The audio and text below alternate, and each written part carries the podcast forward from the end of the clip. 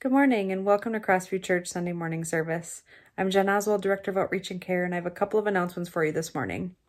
First, remember that you can find us at crossviewrapids.org as well as on Facebook, and it's there that you can stay informed on the opportunities we have to connect throughout the week, as well as find the resources that we've made available through, to you through this time. Also, mark your calendars for Friday, May 1st from 5 to 7 p.m. Crossview Church will have a booth as part of an event sponsored by the Wisconsin Rapids Rafters. It's a free community drive through experience and will be held at the parking lot at Witter Field. Families and individuals can come through, can drive through the experience, and have opportunities to win prizes, run, receive lots of giveaways, um, and even have an opportunity to say thank you to local medical professionals and first responders. Every car that comes through is a 10 meal donation to Feeding America by the Wisconsin Rapids Rafters. And other organizations will be there as well, giving back to the community and creating an atmosphere where we can connect again as a community. So, Friday, May 1st, 5 to 7 p.m., mark your calendars and we hope to see you there. Now, enjoy your morning and God bless. Thanks so much for joining us today. Uh, great to have you with us. And I'm really excited to sing this first song with you. Uh, for the message that we'll be hearing today, this is going to help our hearts, I think. This song is called Who is Greater? And it's just a great reminder of our sovereign God, who he is, and who we are under him. So let's open up our hearts and sing this song together as we prepare to hear from God's word today.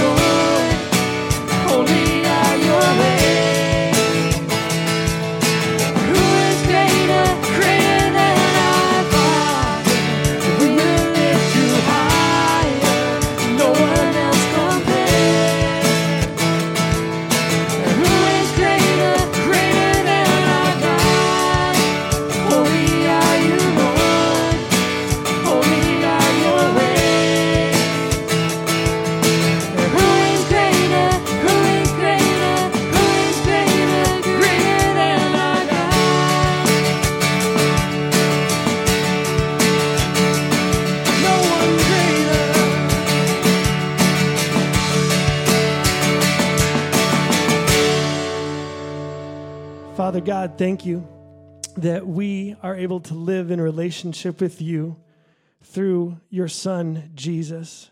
Father God, thank you that you are great, that you are mighty, that you are powerful, that you know exactly what we need, that you are in control. And so, God, we just lay down our lives before you, recognizing you as our sovereign God, and ask that in this time together, you would work powerfully in all of our hearts. And we pray this in Jesus' name. Amen.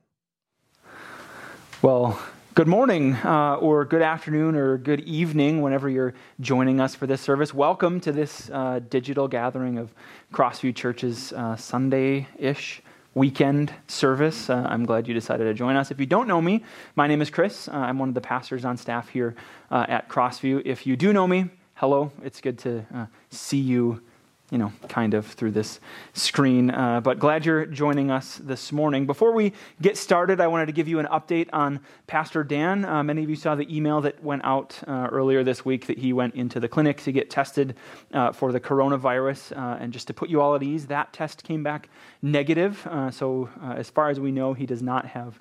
COVID 19, but he is dealing with a different type of upper respiratory infection. So please keep uh, he and his family in your prayers as uh, the weeks go on and as you continue to uh, go to the Lord in prayer. Take him and his family uh, and pray for them. And with that, uh, just a note uh, as your pastor, I just want to say the kindest thing that you can do for Pastor Dan right now is to leave him alone.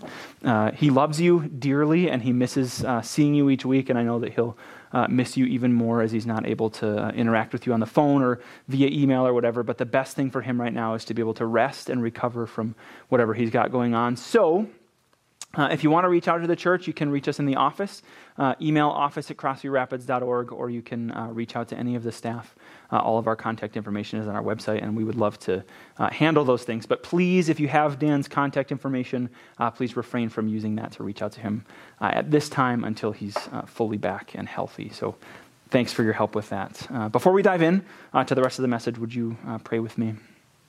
Heavenly Father, we're so grateful uh, that we can gather together uh, wherever we are and whatever we're wearing and whatever we're doing right now. We're just grateful that we can come together uh, around your word and around song and uh, worship you together this morning. And so we just ask for your insight as we look into this text. We ask for your help uh, as we wrestle through some things and as we think through uh, how to navigate the situation that we're in right now. we thank you so much for Jesus and for the blood that he shed on our behalf and for the hope that we have in the gospel. That's in his name we pray. Amen. Well, this morning uh, we're going to be here for uh, around 25 minutes or so. Uh, so feel free right now to hit pause. Uh, go grab your favorite coffee mug if you want to do that. Fill that up with whatever you're drinking. Get your bowl of cereal or your blanket if you're on the couch, whatever you got to do. Uh, and then come back here and meet me. Uh, I've got my favorite mug and I'm ready to go. So I'll see you in a second. All right. Uh, the title of this discussion this morning is uh, Gover- The Governing Authority and My rights, and we'll be looking at Romans chapter 13, verses 1 to 7, and then all of chapter 14 and the first part of, of chapter 15. It's been fascinating for me to watch social media and see the huge variety of responses uh, from family members and friends that I have personally, but also my Crossview church family and people that I went to school with at the various levels. Uh, I'm sure this Venn diagram doesn't do it full justice for the number of viewpoints that are out there and everything that's going on. But I thought it was helpful as we think through uh, the wide array of responses people are having. So if you can't read this, the top one says people concerned about the economy and impacts on other aspects of people's welfare, things like mental health, abuse rates, etc.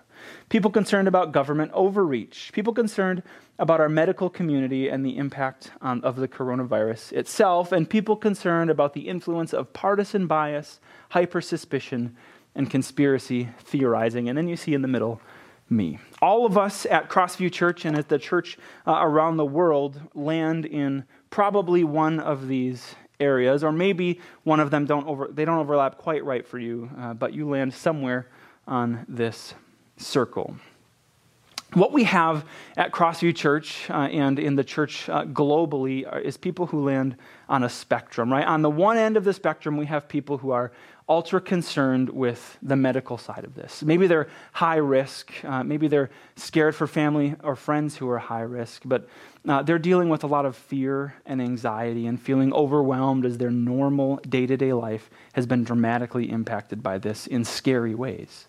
And then on the other end of the spectrum, we have a group of people who are angry, who are frustrated with the way that the government is using their power to shut things down, who are dealing with some very real economic impacts as maybe their small businesses have been hit. All of those people exist in our church and everywhere in between on this spectrum. And so I want to ask the question this morning how might Scripture inform us? How might Scripture inform each one of us as we land somewhere on this spectrum? Given the situation that we're in right now, how should we think about responding? How can Scripture inform the way that we interact with each other as brothers and sisters in Christ, but also with our authorities, uh, those in local and national and federal government, and even with the non believing world around us, our friends and neighbors, both personally and on the internet. Certainly, we can't cover all of uh, this in the few minutes that we have left, but I just want to lay out a few thoughts for us to consider this week, to consider uh, personally as you're thinking through some of these issues, but also to influence how you're interacting on social media or in phone calls or text messages or wherever as you talk to your neighbors uh, outside as you have those opportunities. And to be fully upfront, uh, I may not offer a whole lot of conclusions for you this morning. In the same vein that Pastor Dan asked us to meditate on some texts last week, uh, that's going to be my application this morning. I want you to consider what God's word here has to say for us and how that might shape and form the way that you think through these things. Also, please hear my heart in this. Uh, I don't have this all worked out perfectly either. I'm sure that I land somewhere on that Venn diagram that I showed, uh, even though I'm not totally sure where specifically that is. But I'm trying to let God's word shape as much of this for me as I can, but I miss the mark every single day, just like many of you. So don't hear this message as somehow as a holier than thou thing or as condescending or scolding. It's none of that. I'm working through this just like you are. So, that being said, uh, if you'd open your Bibles with me to Romans chapter 13, uh, as I said, we're going to be looking at uh, parts of 13, 14, and 15 this morning. So let's start uh, by reading Romans chapter 13, verses 1 to 7. Paul writes this Let everyone submit to the governing authorities, since there is no authority except from God, and the authorities that exist are instituted by God. So then, the one who resists the authority is opposing God's command, and those who oppose it will bring judgment on themselves. For rulers are not a terror to good conduct, but to bad. Do you want to be unafraid of the authority? Do what is good, and you will have its approval. For it is God's servant for your good. But if you do wrong, be afraid, because it does not carry the sword for no reason, for it is God's servant, an avenger that brings wrath on the one who does wrong. Therefore, you must submit, not only because of wrath, but also because of your conscience. And for this reason, you pay taxes, since the authorities are God's servants, continually attending to these tasks. Pay your obligations to everyone taxes to those you owe taxes, tolls to those you owe tolls, respect to those you owe respect, and honor to those you owe honor.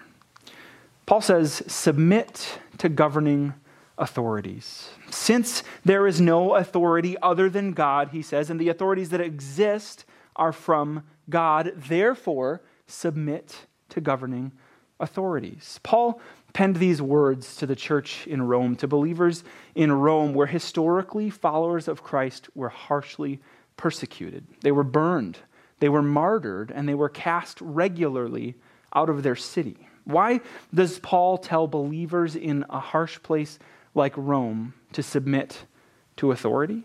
Well, because, as it says in the first parts of chapter 13, because those authorities were instituted by God. And there is no authority except from God. It's been fascinating for me to watch uh, the partisanship that exists in the world right now more broadly, but sadly, I think even in the church as well. Depending on who you talk to or who you watch or who you read right now, there are basically two options, right? Either the evil Democrats have it out for us and they don't care about people, and all they want is wealth and power and control.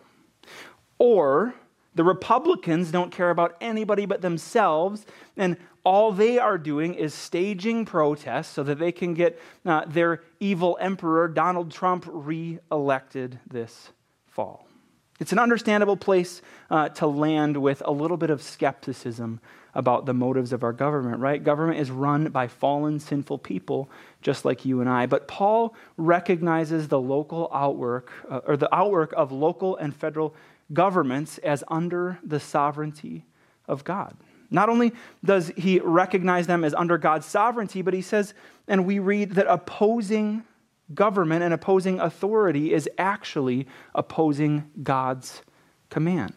The government, God said, is God's servant for our good. Therefore, it says in verse 5, you must submit, not only because of wrath, but also because of your conscience, not just because of the wrath that can come from the authority of the government as you break laws, but also because of your conscience, because of your recognition that government is God's servant for our good. For this reason, because, because the government is established by God, we must pay our obligations taxes to those we owe taxes, tolls to those we owe tolls, respect to those we owe respect, and honor to those we owe honor. So, Paul says, submit to governing authorities. What might submission to governing authorities look like today? I'll readily admit that this is a very complex question, but it's one that's worth wrestling through. As we take a stance for whatever position we hold with government overreach or with safer at home or with what's an essential business or a non essential business, consider Paul's words this morning. And be, be careful that you're not conflating your American rights and freedoms with your kingdom obligations. Be careful that you're not confusing those two things. The Constitution uh, is an amazing document, it's a great document, but it is not on par with Scripture, and it doesn't carry the same weight in the life of the believer as God's Word does. Sometimes, and this might be a gasp moment for some of you, sometimes we're called to surrender the rights that we have in the Constitution to carry out the obligations that we have in Scripture. Romans chapter 14, as we move on, tells us a little bit more about what that might look like. So let's turn a page ahead to Romans chapter 14, and we'll look at verses 1 through 12. Paul writes this Accept anyone who is weak in faith, but don't argue about disputed matters. One person believes he may, eat, he may eat anything, while one who is weak eats only vegetables. One who eats must not look down on one who does not eat, and one who does not eat must not judge one who does, because God has accepted him. Who are you to judge another's household servant? Before his own Lord he stands or falls, and he will stand because the Lord is able to make him stand. One person judges one day to be more important than another day. Someone else judges every day to be the same. Let each one be fully convinced in his own mind. Whoever observes the day observes it for the honor of the Lord. Whoever eats, eats for the Lord, since he gives thanks to God. And whoever does not eat, it is for the Lord that he does not eat it, and he gives thanks to God. For none of us lives for himself, and no one dies for himself. If we live, we live for the Lord, and if we die, we die for the Lord. Therefore, whether we live or die, we belong to the Lord. Christ died and returned to life for this, that he might be Lord over both de- the dead and the living. But you, why do you judge your brother or sister? Or you, why do you despise your brother or sister? For we will all stand before the judgment seat of God.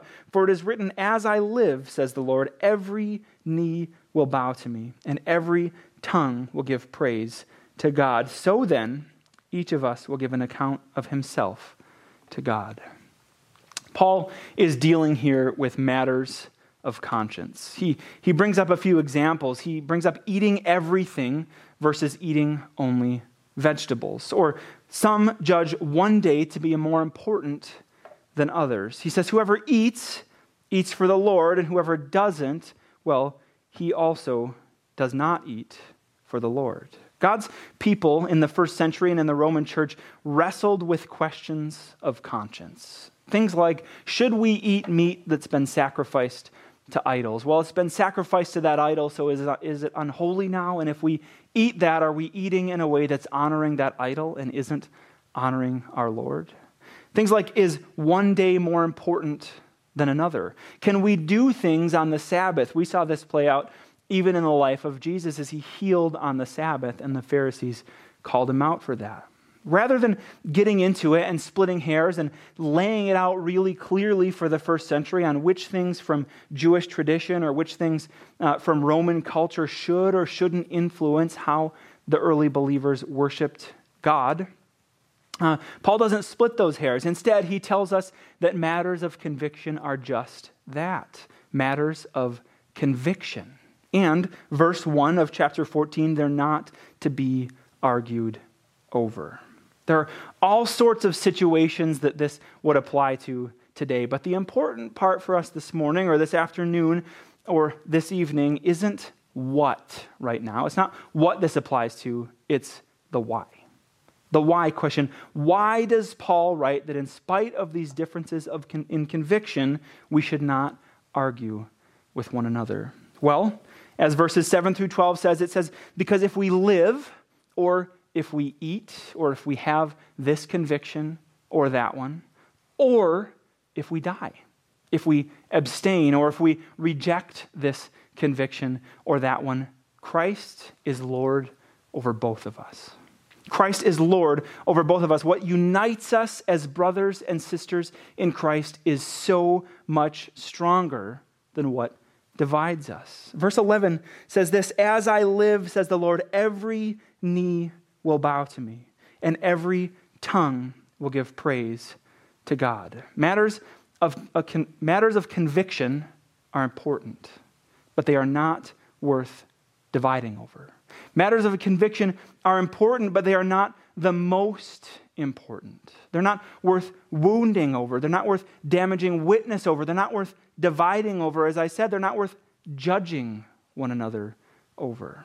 So, are local and or federal authorities overreaching or are they just fine within their constitutional power? Is the coronavirus as dangerous as some medical experts say it is or is it as benign as others claim? Are the benefits of safer at home, uh, do those benefits outweigh the economic costs and the economic trade offs? I don't, I don't know.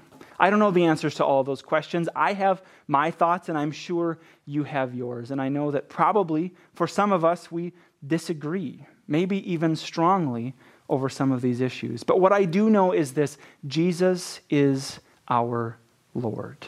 And you and I, wherever we land on this big spectrum of opinions on what's going on in our world today, we are more united in the reality and the hope of the gospel than we could ever be united, even if we agreed on issues surrounding coronavirus or something else in this fleeting life. So, what do we do with that? Right? We've still got to walk out our lives. Like, great, Chris, we're united around the gospel and we have this hope, but you and I still disagree. So, how do we walk that out? Is it still okay to disagree, right? What can we do? Well, Paul says, uh, he actually doesn't say that we can't disagree. He says that we can disagree, and there's a way to do that and still honor the Lord. So let's uh, move on to our last section here and look at Romans 14, verses 13 through uh, the first part of chapter 15. If you'd read with me, it says this Therefore, let us no longer judge one another. Instead, decide never to put a stumbling block or pitfall in the way of your brother or sister. I know and am persuaded in the Lord Jesus that nothing is unclean in itself. Still, to someone who considers a thing to be unclean, to that one it is unclean. For if your brother or sister is hurt by what you eat, you are no longer walking according to love. Do not destroy by what you eat someone for whom Christ died. Therefore, do not let your good be slandered, for the kingdom of God is not eating and drinking, but righteousness, peace, and joy in the Holy Spirit.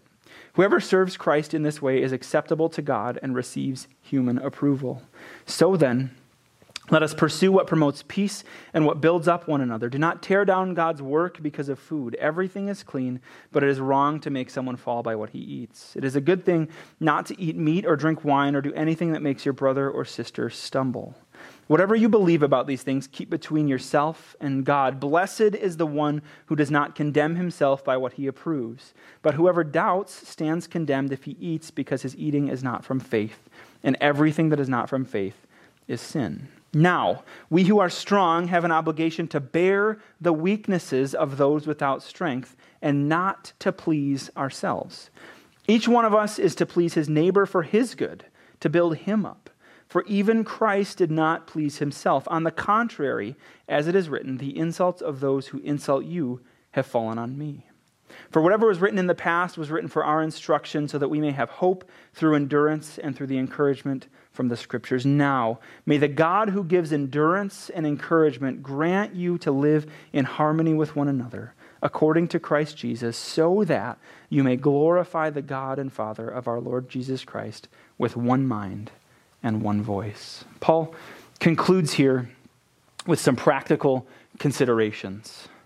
Paul takes this eating and drinking before the Lord thing and he gives us some things to think about practically. He says, Pursue peace and build one another up. Bear the weaknesses of others. Live harmoniously with one another according to Jesus Christ and glorify the God and Father of our Lord Jesus Christ with one mind and one voice. So, how do we walk this out? By giving up our rights for the sake of our brother, our sister, our neighbor, and God's glory. Again, as I said earlier, I don't have a blanket specific application for what this looks like for you and how this plays out in your life. I just want to encourage you to consider God's word as you think about these things personally and as you interact with one another.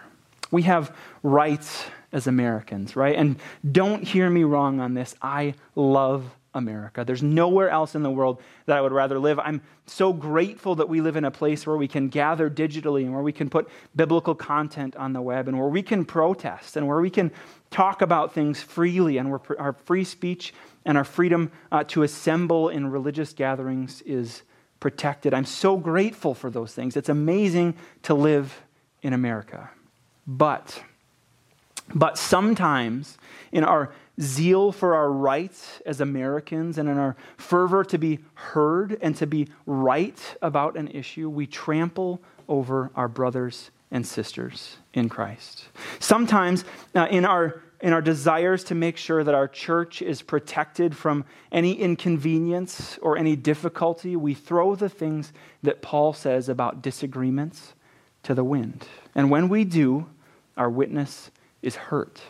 It's hurt because people from the outside look in and see us disagreeing with each other in unkind ways and see us infighting and criticizing authority in unhelpful ways, and very rarely does someone look in and see a critical person and think, man, I really want to be part of what they're doing. I really want to join something like that. But conversely, when we as believers disagree kindly, when we share our opinions but recognize that situations are complex and that uh, authority was established by God, and in many, if not most or all cases, are doing the best that they can with a very difficult situation. When we lay down our right to be right or to look good for the sake of our brother or sister who is really struggling through this thing, when we admit that we might be wrong, and when we live in harmony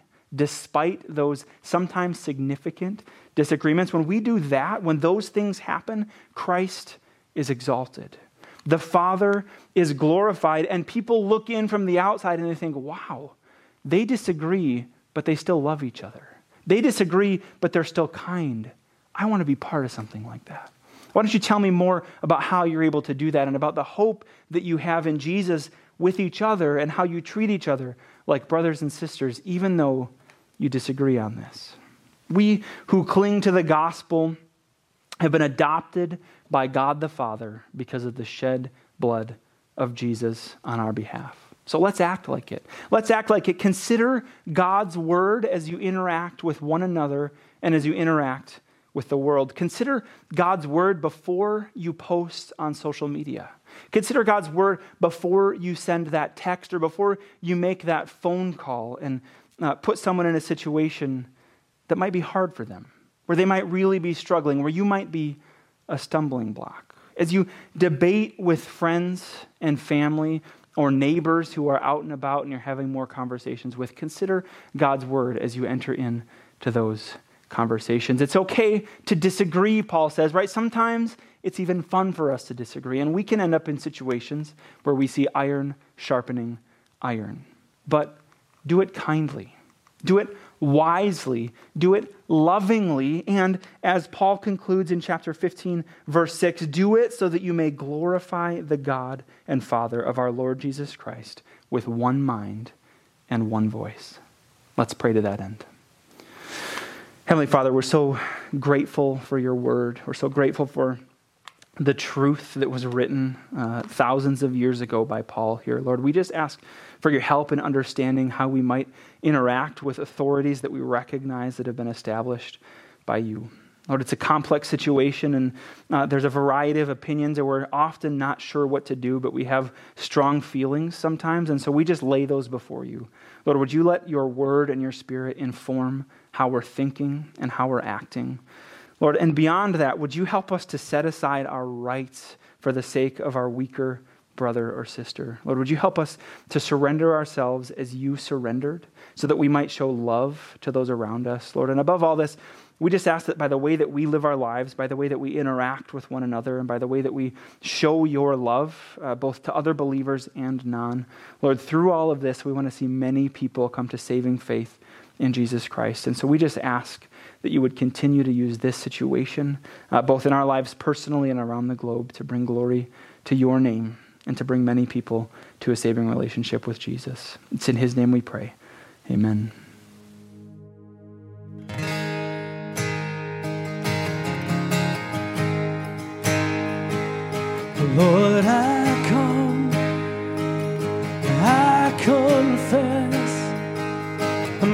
Here, I find my rest, and without you, I fall apart.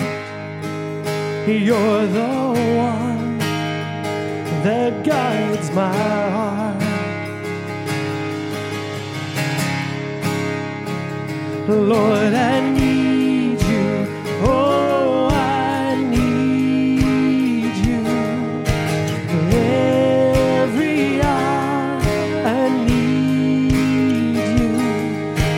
one defense, my righteousness. Oh God, how I need you.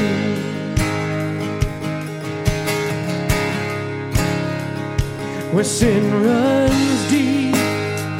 Your grace is more. Where grace is found is where you are.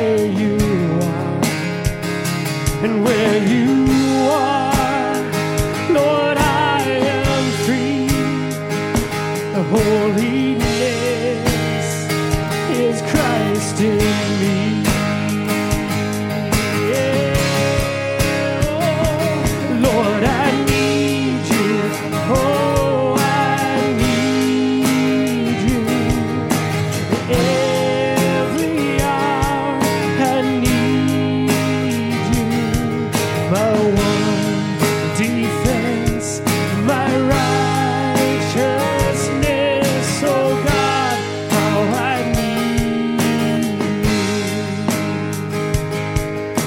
So teach my song to rise to you.